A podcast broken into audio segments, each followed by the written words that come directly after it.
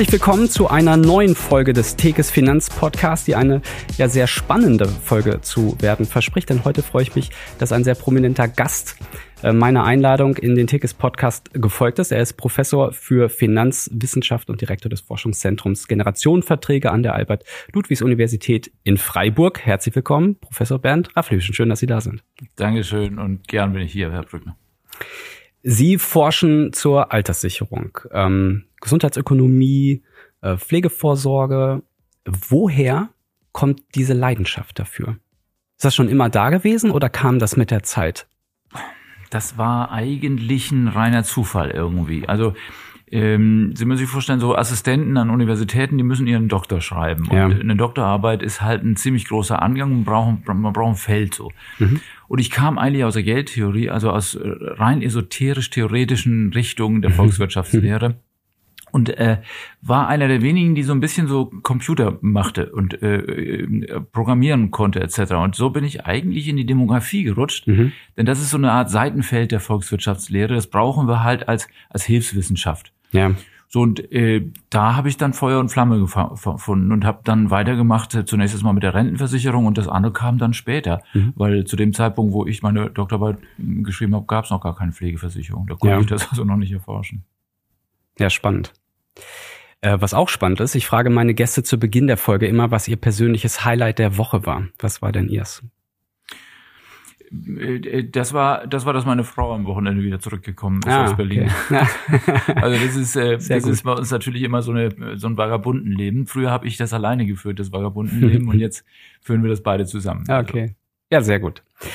Ähm, ja, dann starten wir mal in unsere Folge. Die Mehrheit unserer Hörerschaft ist so Mitte 20 damit sind Themen wie Altersvorsorge halt sehr weit weg. Ist auch für sehr viele Menschen in dem Alter auch sehr abstrakt, was da in mehreren Jahrzehnten vielleicht nochmal kommt. So, und gleichzeitig ist dieses Thema ja auch sehr schwer zu greifen für, eine, für, für die junge Generation. Ähm, aus Ihrer Sicht, warum ist es denn dennoch wichtig, dass ich mich gerade in dem Alter damit trotzdem auseinandersetzen sollte? Na gut, äh, ich glaube, es ist inzwischen ein Allgemeinplatz geworden. Was wir in den 70er und 80er Jahren erlebt haben, äh, ist geblieben. Äh, mhm. Also wir hatten damals einen Arbeitsminister Blüm, der hat gesagt, der Pillenknick, das ist auch etwas, was, was kommt und geht. Ähm, und er hat sich völlig verschätzt. Also, mhm. und das wussten wir natürlich in der Demografie auch schon. Wir wussten schon längst, dass das so sehr, sehr, sehr beständig sein wird. Wir haben damals schon gesagt, Mensch, das wird knapp da sind immer mehr, äh, sagen wir mal, Rentner, immer mehr alte, kranke, Pflegebedürftige und immer weniger Beitragszahler. Und das sind die, die, die hier zuhören, also die jungen Menschen. Ja. So, und diese jungen Menschen ähm, müssen sich das ganz klar machen. Äh, da wir früher zwei, drei Menschen einen Rentner versorgt haben, kriegt wahrscheinlich demnächst jeder seinen eigenen. Mhm. Da wo äh, früher zwei, drei Menschen einen Kranken versorgt haben, ja, auch hier jeder seinen eigenen. Und bei der Pflege sieht es noch schlimmer aus. Mhm. Das heißt auf gut Deutsch, diese jungen Menschen müssen sich ganz klar machen, dass sie ein großes Problem haben. Und das ist eigentlich tatsächlich gar nicht so sehr ihre Rente. Die Rente wird auskömmlich sein, aber nicht fürs Lebensstandardsicherung, sondern für eine Basisversorgung. Mhm. Also für die alltäglichen Dinge des Lebens. Für eine Art Grundsicherung. Aber auch nicht mehr. Nein, es ist mhm. die Rente der, der Jungen, der hier zuhörenden Jungen wird eine Grundsicherung sein. Und äh, die wird auch relativ komprimiert ausgezahlt. Da gibt's keinen Weg dran vorbei. Ja. Äh, dessen Problem ist allerdings, dass sie Beiträge brauchen, um ihre Eltern zu finanzieren. Und diese Beiträge sind immens hoch. Das heißt, ähm, äh, sie müssen aus sehr knappen Mitteln sparen. Mhm. Und äh, da kommen wir nicht drum rum, äh, die äh, jungen Menschen etwas stärker zu belasten. Gleichzeitig müssen wir natürlich den Alten auch sagen, okay Leute, pass auf, ihr seid sehr viele Ihr habt eigentlich äh, auch die wenigen Beitragszahler als wenige Beitragszahler gemacht, also nicht ausreichend gemacht. Also wir müssen das System schon so stabilisieren, dass wir den Jungen zusichern, den Generationenvertrag haltbar mit einem relativ gleichen Beitragssatz, wie wir im Leben gehabt haben, äh, durchzuführen. Mhm. Okay.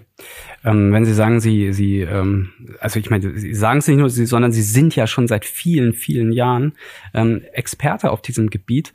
Ähm, und Sie haben es eben doch schon gerade angesprochen, so der demografische Wandel spielt eine Rolle, aber dennoch, auch wenn Sie sagen, das ist halt auch den Menschen so bewusst gewesen, warum ist es denn trotzdem ähm, alles so in die Schieflage geraten? Also ist es wirklich der, der reine demografische Wandel oder ist es auch, Sie haben es angesprochen, die Politik, die hat es gesehen, hat nicht reagiert. Woran würden Sie das festmachen, dass wir jetzt in dieser Situation so sind? Na gut, dass wir in der Situation sind, ist nicht überraschend. Ähm, wir haben vor 30 Jahren gesagt, dass wir jetzt einen Facharbeitermangel haben, haben mhm. werden. Ja. Wir haben ihn jetzt. Ja. Wir haben vor 30, 40 Jahren gesagt, dass wir im Jahr 2035 eine ziemlich explosive äh, Geschichte in der Rentenversicherung haben werden. Und äh, wenn wir uns dann in 2035 hier sehen werden, dann werden mhm. Sie sehen, dass es eingetreten ist. Ja. Alles, was wir gesagt haben, ist eingetreten, weil es war ja nie eine Prognose. Wir wussten ja, dass es so kommen wird. Denn die Demografie ist eben halt keine prognostische Zukunftswissenschaft, sondern wir, wir, wir analysieren die Vergangenheit und aus der Vergangenheit wissen wir, wie die Zukunft sein wird, weil die Zukunft gar keine Zukunft ist. Das, was für die meisten kommt, kommt gar nicht. Das ist schon gewesen, obwohl es noch kommt. Mhm. Und deshalb muss man sich klar machen, man kann dem nicht ausweichen. So, Politiker äh, sind natürlich dann aber gefragt im Sinne von, naja, wie, wie lösen wir diesen Konflikt, diesen äh, Konflikt generationengerecht? Und was ist Generationengerechtigkeit? So, und normalerweise würde jeder Mensch auf die Idee kommen, unter Gerechtigkeit ein gewisses Maß an Gleichbehandlung über den Lebenszyklus zu verstehen. Das heißt, wenn, wenn die Großväter 20 Prozent bezahlt haben, dann sollten die Väter auch 20 Prozent zahlen, was mhm. sie gemacht haben. Mhm. Aber warum sollen die Kinder dann 28, 29 oder 30 Prozent bezahlen? Ja. Das heißt, wir müssen die Beiträge stabilisieren und wir müssen dann natürlich ganz klar sagen, dass die Leistungen auf der anderen Seite dann sinken müssen. Mhm. So, äh, wenn wir das allerdings als Politiker tun, dann ist das für Politiker etwas schwierig, dies zu kommunizieren. Denn äh, sie wissen eins, die Mehrheit der Menschen ist alt.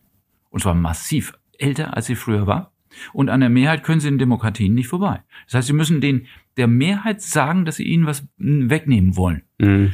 Und das wird gefährlich. Die meisten mhm. Politiker würden dadurch natürlich ihren Job verlieren. Und wenn man keinen alten Job hat, in dem man gehen kann, ähm, weil die meisten ja mit abgebrochenem Studium oder ähnliches unterwegs sind, dann wird es halt schwierig äh, für die Menschen, denn die wollen natürlich ihren Job behalten, wie jeder andere von uns auch. Ja. Ähm, also viele junge Menschen, das hört man ja immer so aus Gesprächen raus, die sagen sich, oh Gott, mit der Rente, also ob ich die dann nochmal bekomme. Ich habe eben rausgehört, ähm, eine, eine Grundrente wird es schon irgendwie geben aus ihrer Sicht. Aber gibt es da trotzdem irgendwann aus Ihrer Sicht die Gefahr, dass so ein Kipppunkt erreicht ist, wo der Generationenvertrag nicht mehr aufgeht und dass die Rente dann doch nicht mehr sicher ist? Oder glauben Sie, nee, dies, das mit der Basisrente ähm, so, mit der gesetzlichen, das wird es auf jeden Fall geben. In welcher Höhe ist natürlich dann die, die Frage. Oder sehen Sie auch, dass da irgendwie nochmal was sich verändern könnte?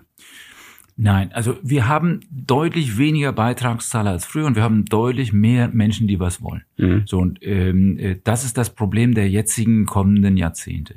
Das Problem, äh, wenn die heute jung alt sind, äh, ja. ist ja entschärft, weil wenn die heute jung alt sind, sind es weniger Alte, die dann von wenigen, die haben ja auch wenig Kinder, mhm. von wenigen äh, Beitragszahlern finanziert werden. Und wenn wenige wenige finanzieren, dann ist es natürlich nicht so schön wie jetzt, wo ganz viele ganz wenige, aber deutlich besser wie zwischendurch wo halt eben entsprechend äh, ganz wenige, ganz viele und das auch noch, und dann kommt das nächste Problem, ganz mhm. lange zu finanzieren haben. Mhm. Denn die Langlebigkeit meiner Generation, also kann man jetzt nicht sehen im Podcast, aber ich bin graumeliert. Ja? Also die Graumelierten leben ja unglaublich viel länger. Ja. Also wir haben, wir haben vor, vor einer Generation haben wir eine Rente gehabt, die zehn, zwölf Jahre Rentenbezugszeit hatte. Jetzt sind wir bei über 20. Ja. Das heißt, wenn die heutigen Rentner sich nach ihren alten Sterbetafeln verhalten würden, hätten wir gar kein Problem mit der mhm. Finanzierung. Mhm. Also äh, das ist einfach schlichtweg massiv und die Politik hätte reagieren müssen. Ähm, und da muss man sagen, hat sie aber auch. Also es gab tatsächlich einen Versuch, äh, äh, einen Versuch, die Leistungen für die entsprechenden alten Rentenbezieher, sagen wir mal, abzu, abzufangen. Ja. Ähm, äh, und ja. der Versuch war damals, äh, den hatte ich auch selbst in der Rürup-Kommission mit vorbereitet, ähm, der Versuch war, die Rentenentwicklung von der Lohnentwicklung zu entkoppeln, so dass wir das Leistungsniveau etwas dem anpassen, was an Beitragszahlern da ist. Mhm. Das war der sogenannte Nachhaltigkeitsfaktor. Und das muss man ganz klar sagen. Kann man stehen, wie man will, zu dem, der hier in Hannover hier äh, äh, agil war. Äh, Schröder war mit seiner Agenda 2010 weit seiner Zeit voraus. Und er hat mhm. äh, nicht nur bei der Rente mit dem Nachhaltigkeitsfaktor tatsächlich Nachhaltigkeit geschaffen, ähm, sondern äh, mit der Vorbereitung der Rente mit 67, die dann mündefähig machte, auch die richtigen Schritte äh, unternommen. Denn mhm. wir mussten, und das war die Message, den Leuten klar sagen, wenn da weniger Beitragszahler sind, müssen wir äh, die Rentenleistungen kürzen und dafür noch länger arbeiten. Ja. Und diese Message war gut verpackt. Ja. Das Ding hieß halt Nachhaltigkeitsfaktor, war die größte Rentenkürzung der deutschen Geschichte. Ja. Das Ding hieß halt Rente mit 67, war nichts anderes als zu sagen, wenn ihr länger lebt, dann müsst ihr auch länger arbeiten. Mhm. Und das war mutig. Nur was danach kam, ähm, also auch der heutige Kanzler Scholz als Arbeit, Arbeitsminister hat äh, kläglich da ähm, versagt und, und zurückgeschraubt Mhm. mit seiner Rentengarantie. Dann äh, die Frau Nahles. Ähm, äh, ich meine, wie, wie kann ein Müntefering von der gleichen Partei die Rente mit 67 einführen und sie macht eine abschlagsfreie Rente mit 63? Mhm. Oder der Hubertus Heil, der den Nachhaltigkeitsfaktor abgeschafft hat oder ausgesetzt hat mindestens. Ja. Also der alles zurückgeschraubt hat. Also seit, sagen wir mal, seit der ersten großen Koalition haben wir nur Rückschritte gehabt, nur Wahlgeschenke zugunsten der Alten gehabt. Und das wird den jungen Menschen massiv in den nächsten fünf, zehn, 15 Jahren aufstoßen. Mhm. Ich würde gerne mal einen Punkt rausgreifen. Ähm, Sie sagten ja, wir werden ähm, alle älter, müssten auch länger arbeiten. Nun ähm, kann man in den Medien ja auch die Diskussion entnehmen, dass äh, gesprochen wird über die Einführung einer Vier-Tage-Woche beispielsweise. Die Menschen wollen eigentlich, also die Tendenz ist ja eher weniger zu arbeiten. Und wenn, wenn man jetzt einem jungen Menschen Mitte 20 sagt, naja, also du musst schon länger arbeiten, so, keine Ahnung, wie weit es dann ist, 70, so, äh, 75, was glauben Sie, wie realistisch ist das? Ist das eine reine mathematische Berechnung oder glauben Sie persönlich daran, dass das wirklich so, so sein wird, dass später auch ganz klassisch ist, dass man sich im höheren Alter im Berufsleben trifft? Also erstens glaube ich, dass der Zeitgeist das etwas äh, in diese Richtung schrauben wird, weil mhm. die meisten Menschen wissen, dass wenn sie alt und passiv werden, dass das nicht der Weisheit letzter Schluss ist, was Ja. dann kommt. Ja, Denn äh, das wissen wir statistisch hundertprozentig genau. Wer früher geht, ist schneller tot. Äh, also äh, eben, das ist der, der eine Aspekt. Der andere Aspekt ist wieder das, was ich vorhin schon sagte, was, was eigentlich jeder unter Gerechtigkeit verstehen würde. Also Generationengerechtigkeit. mhm. Nochmal, ähm, die Generationengerechtigkeit erfordert, dass eben halt der Beitrag konstant bleibt, dass wir ein Beitragsprimat haben und den jungen Menschen sagen, ihr geht so durchs Leben wie eure Eltern und Großeltern auch. Und es ist exakt dasselbe, was die Lebenserwartung angeht und die Anbindung des Rentenzugangsalters an die Lebenserwartung. Denn nochmal, äh, das, was damit gemeint ist, ist ja, dass die Großväter für ein Jahr Rentenbezugszeit x Jahre gearbeitet haben, die Väter für ein Jahr Rentenbezugszeit Ja. ebenfalls x Jahre Ja. gearbeitet haben und die jungen Menschen, die jetzt da sind, ebenfalls äh, genauso durchs Leben gehen. Dass jeder von uns, also die gleichen Anzahl an Jahre gearbeitet hat, Ja. um ein Jahr in Rente zu verbringen. ja, Und das ist fair, weil das ist gleich und Mhm. damit generationengerecht. ja, So, und wenn man das, äh, sagen wir, ernst nimmt, diesen Aspekt der äh, Generationengerechtigkeit in der Nachhaltigkeitsdiskussion, denn das ist ja auch fiskalisch nachhaltig, mhm. ähm, dann muss man den skandinavischen Weg des Lebenserwartungsfaktors gehen und dann die entsprechende Rentenzugangsalter an die Lebenserwartung anpassen. Nun, aber mit 78 ist da nichts. Ne? Mhm. Also wenn wir das tun, so viel gewinnen wir nicht mehr an Lebenserwartung. Ja. Also das ist schon recht degressiv. Also Ja. Das meiste haben wir schon rausgeholt. Also wir werden wahrscheinlich so bei, bei 68, 69 irgendwann landen. Mhm. Äh, Und das ist, sagen wir mal, für die meisten Menschen auch heute gesundheitlich ohne weiteres zu schultern. Also, Ja. also die meisten äh, heute 68-Jährigen sind deutlich gesünder als die früheren 58-Jährigen. Ja, ja.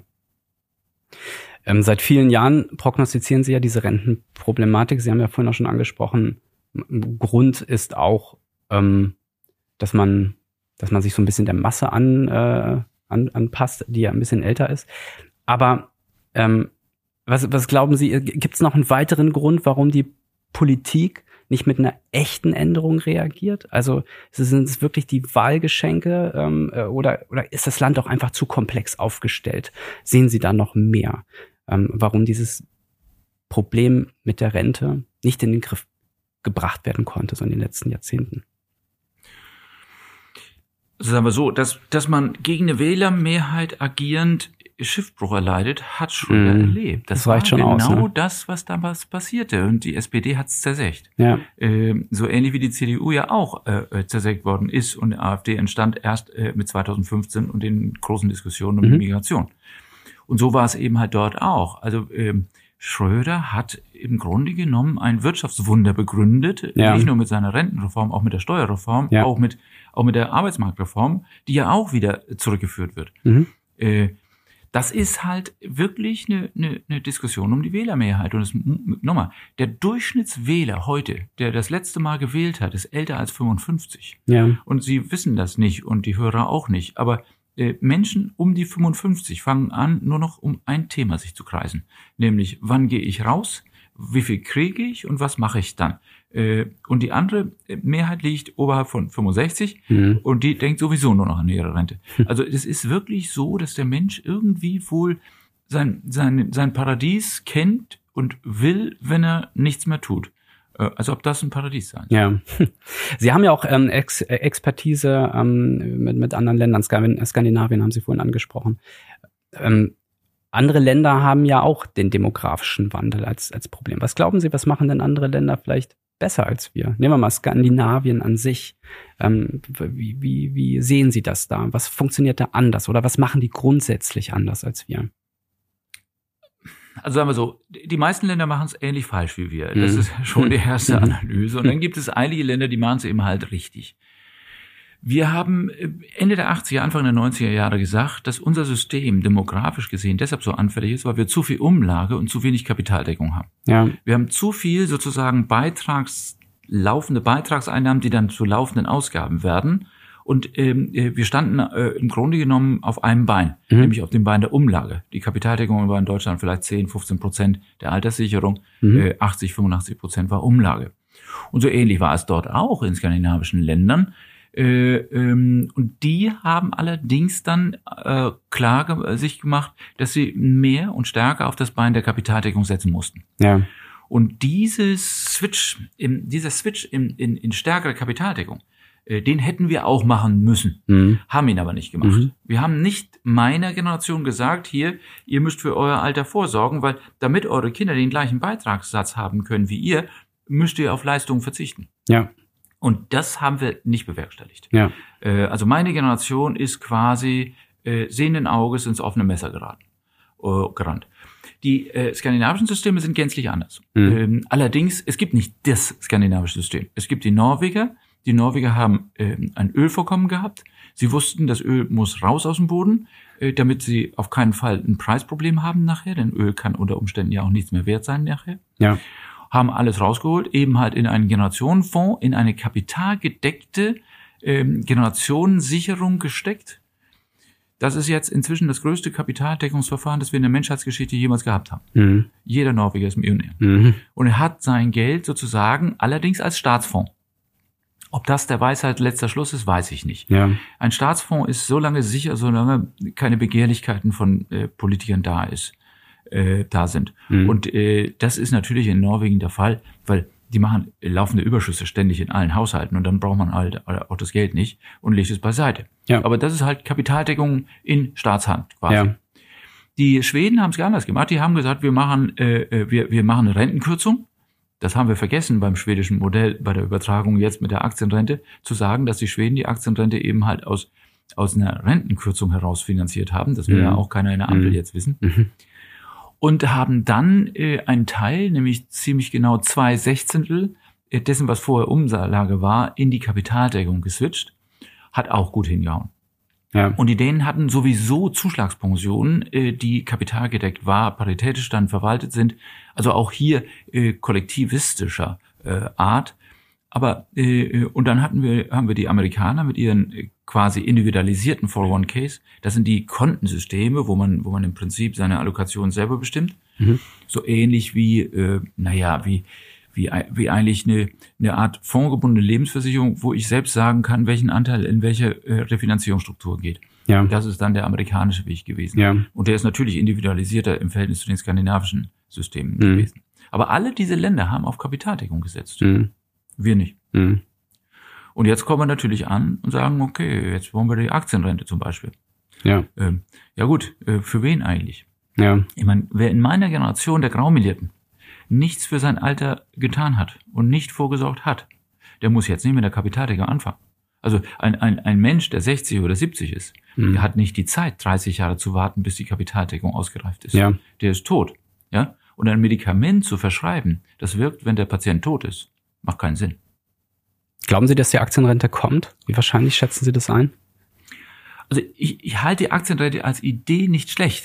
sie kommt zu spät. Wir hätten das in den 90er Jahren machen müssen, denn da haben wir ja auch gesagt, wir brauchen sie.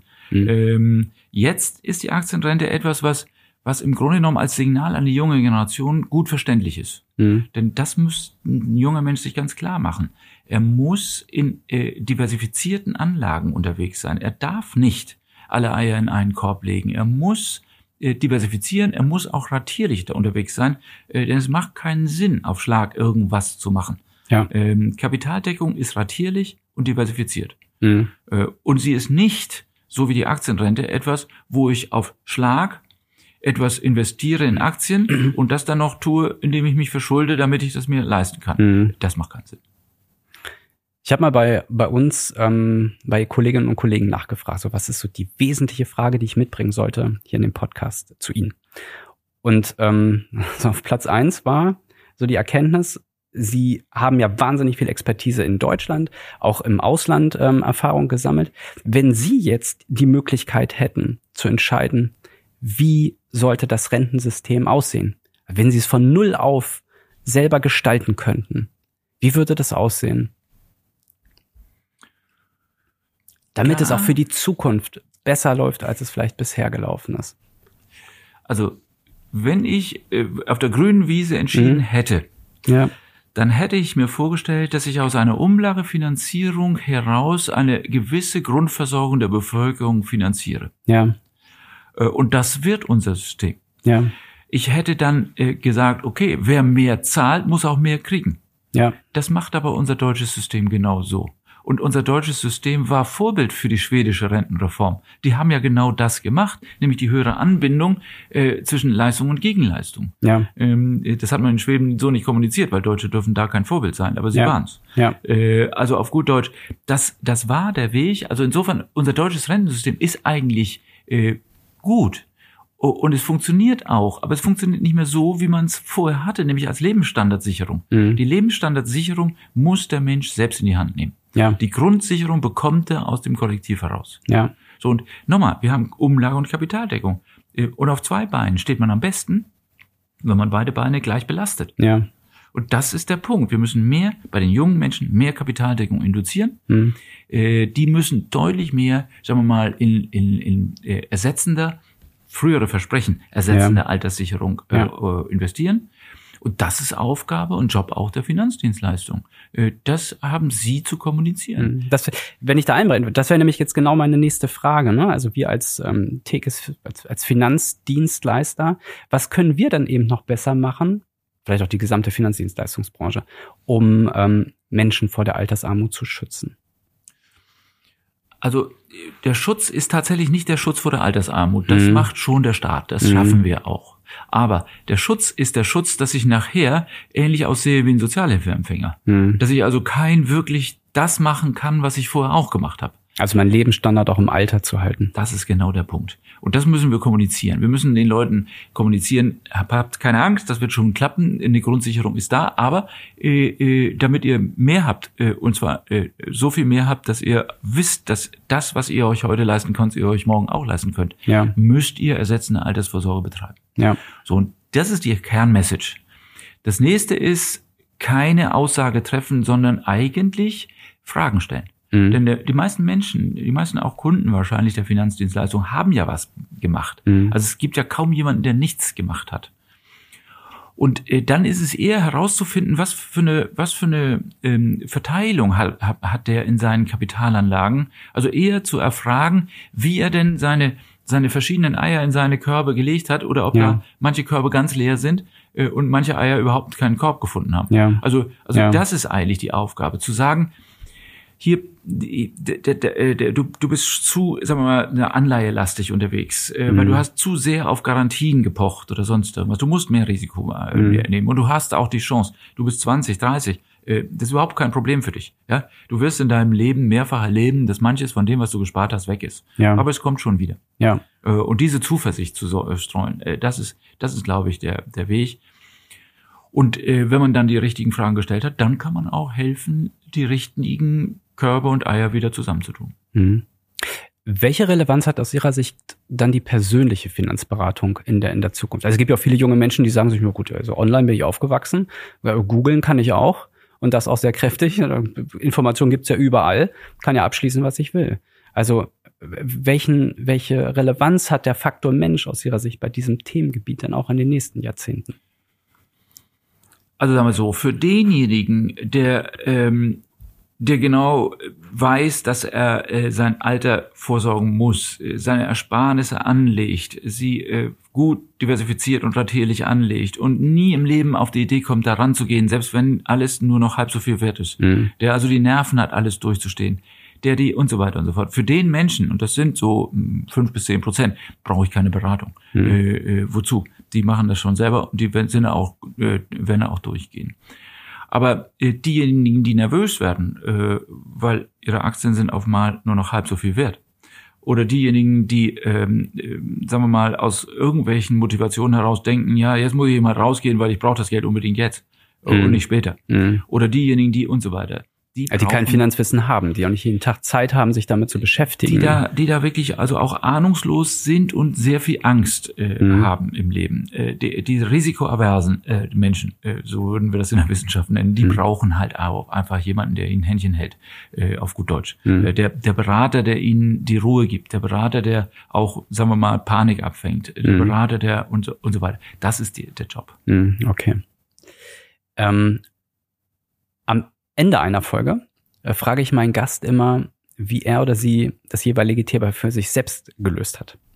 Das heißt also, wenn Sie auf, auf ähm, das Thema Altersvorsorge für sich selbst schauen, wann haben Sie denn damit angefangen? Und würden Sie sagen, ja, für mich ist das Thema sowieso durch, weil da habe ich äh, frühzeitig mich mit beschäftigt. Also sagen wir so, ähm, ich komme aus einem, aus so einem äh, unternehmerischen Handwerkerhaushalt, mhm. irgendwo an der nordfriesischen Grenze ähm, äh, zu, zu, mhm. zu Dänemark. Also ähm, ich bin aus dem Haushalt, wo selbst mein Großvater schon gesagt hat, äh, Junge, du musst eben halt auch mal äh, äh, riskantere Dinge machen in deinem Leben und ja. riskanter investieren. Eine Mutter gehabt, die das, äh, die ein Aktienkonto hatte und, mhm. und alles. Also da sind Sie reingewachsen. Ist, da bin ich ne? reingewachsen, mhm. da bin ich aufgewachsen. Äh, das ist immer schon da gewesen. Im Grunde genommen da war eine Kassensturz, da war mhm. natürlich, äh, wie viel Geld haben wir eingenommen und, und, und, und wie sind die Schweine aufgewachsen, weil ich musste tatsächlich noch Schweine futtern in, in meinen jungen Jahren. Nee, also das habe ich immer schon gehabt, äh, äh, dieses Gefühl, dass man, dass man nie alles ausgibt, was man verdient. Ja. Ich habe also auch sehr viel, sehr wenig verdient in meinem Leben und, ja. und mal wirkliche Grenzen auch gelebt. Mhm. Aber ich habe nie, nie alles ausgegeben. Ich habe immer irgendwas beiseite gelegt und ja. äh, das war, das war irgendwie eine Mentalität. So und ähm, äh, für mich gelöst ist das Problem sowieso, weil ähm, ich bin ja für die jungen Zuhörer die größte Belastung, die es überhaupt hm. gibt, äh, denn ich bin Beamter. Hm. Und meine Pension ist nicht kapitalgedeckt. Hm. Meine Pension wird aus laufenden Steuereinnahmen generiert und meine Pension ist hoch. Hm. Ähm, äh, das ist tatsächlich sogar ein viel größeres Problem mhm. für den jungen Steuerzahler, äh, der hier zuhört. Und deshalb müssen wir auch bei den Beamten ganz klar sagen, die müssen länger arbeiten und dafür weniger bekommen. Mhm. Äh, wenn sie das eigentlich in einem Parlament versuchen durchzubringen, wo 80 Prozent der dort sitzenden Beamte sind, ja. dann haben sie Schwierigkeiten. Ne? Ja. Dann haben sie nicht nur mit Wählern Schwierigkeiten, sondern haben sie auch mit ihrer eigenen Fraktion Schwierigkeiten. Also das wird schwierig. Ja. Äh, dennoch, äh, das ist so und ähm, ähm, wie ich es selbst gemacht habe, ich, ich, ich habe es selbst so gemacht, wie ich das immer auch in den Vorträgen sage. Da sind verschiedene Körbe und verschiedene Eier. Mhm. Und das muss man ratierlich und diversifiziert machen. Und auf meine deutsche Pension setze ich nicht allein. Mhm. Ich war ja 30 Jahre in Norwegen Prof noch. Mhm. Ich war länger in Norwegen Professor als in Deutschland. Äh, auch das ist Diversifikation. Ja. ja. So und äh, natürlich ähm, äh, muss man muss man neben dem auch noch äh, entsprechend äh, vorsorgen, dass die Kinder dann dasselbe auch machen. Mhm. Und das ist, glaube ich, auch das Problem, das wir mal langsam adressieren müssen. Wir haben Elternhäuser, die nicht im finanziellen Sinne erziehen. Ja. Wir haben Schulen, die nicht finanziell äh, erziehen und Wissen vermitteln. Ja. Woher sollen die Leute es eigentlich kriegen? Ja. Also, also nochmal, Familie und Schule muss, muss umgepolt werden, muss auch dieses mitleisten, was, äh, sagen wir mal, diesen finanziellen ähm, Analphabetismus äh, in Deutschland ausmacht. Und wenn mir noch irgendwann irgendwer äh, mit stolzer Brust sagt, dass er von Mathe keine Ahnung hat, hm. ja, der ist halt dumm wie ein Bund Stroh. ja, okay. Ähm, kommen wir mal zur letzten Frage. Diejenigen, ähm, die sich die auch diese Folge nun angehört haben ähm, und, und vielleicht auch für diese Problematik mal sensibilisiert wurden, weil sie vielleicht vorher gar nicht äh, wussten, welches Problem damit einhergeht. Was würden Sie einem jungen Hörer oder einer Hörerin raten? Was wäre denn jetzt so der konkrete nächste Schritt? Was sollte ich tun, wenn ich verstanden habe, okay, das ist für mich schon relevant? Da sollte ich mich jetzt mit beschäftigen. Was würden Sie da raten? kommt wirklich darauf an, wie jung er ist, mhm. Äh, was wir unter jung verstehen. Also einem 20-Jährigen, 25-Jährigen würde ich sagen, jetzt kümmere dich um deinen Job. Versuche irgendein ein Ding zu finden in deinem Leben, mhm. wo du Freude an der Arbeit hast. Ja. Und wo du nicht versuchst, vier Tage Woche durchzudrücken, sondern wo, hm. du, wo du wirklich versuchst, sechs Tage in der Woche zu arbeiten. Denn diejenigen, die Leistungsträger sind, werden nie mit vier Tagen auskommen. Und wir brauchen Leistungsträger. Hm. Äh, äh, und die brauchen sechs Tage. So und versuch Freude und Spaß zu haben und kein Arbeitsleid zu empfinden und versuch daraus dann das Einkommen zu generieren, dass du auf keinen Fall zu 100 Prozent auffutterst. Äh, also ja. versuch dann sozusagen äh, langfristig zu planen, was du mit dem äh, an Rücklagen treibst. Ja. Für den 30, 35-Jährigen würde ich sagen, äh, äh, überleg dir, was für einen Job du jetzt gefunden hast. Äh, denn du kannst auch nicht mehr so ohne weiteres aussteigen. Äh, es ist ein Point of No Return schon erreicht. Also, und dann muss man sehen, wie er, wie er da liegt. Ja. Für jemanden in meinem Alter würde ich sagen, äh, wenn du nichts getan hast und wenn du auf die Politiker gehört hast, die dir immer gesagt haben, die Rente ist sicher, dann hast du halt einen ganz, ganz massiven Fehler gemacht. Mhm. Diesen Fehler kannst du nicht mehr korrigieren, weil mhm. Vergangenheit ist nicht mehr korrigierbar. Für diejenigen, die in meiner Generation den Politikern getraut haben, gibt's leider nur noch eine Message. Äh, du bist selber dran schuld. Mhm. Okay. Herr Professor Raphaelüschen, ich danke Ihnen sehr für das Gespräch. Äh, sehr, sehr spannend, ähm, total mehrwertig auch für unsere jungen Hörerinnen und Hörer. Und ähm, wenn auch euch das Thema gefallen hat, dann abonniert gerne diesen Podcast und wir freuen uns auf die nächste Folge. Also vielen Dank fürs Gespräch. Danke. Gerne. Ciao. Tschüss, Herr Brüll.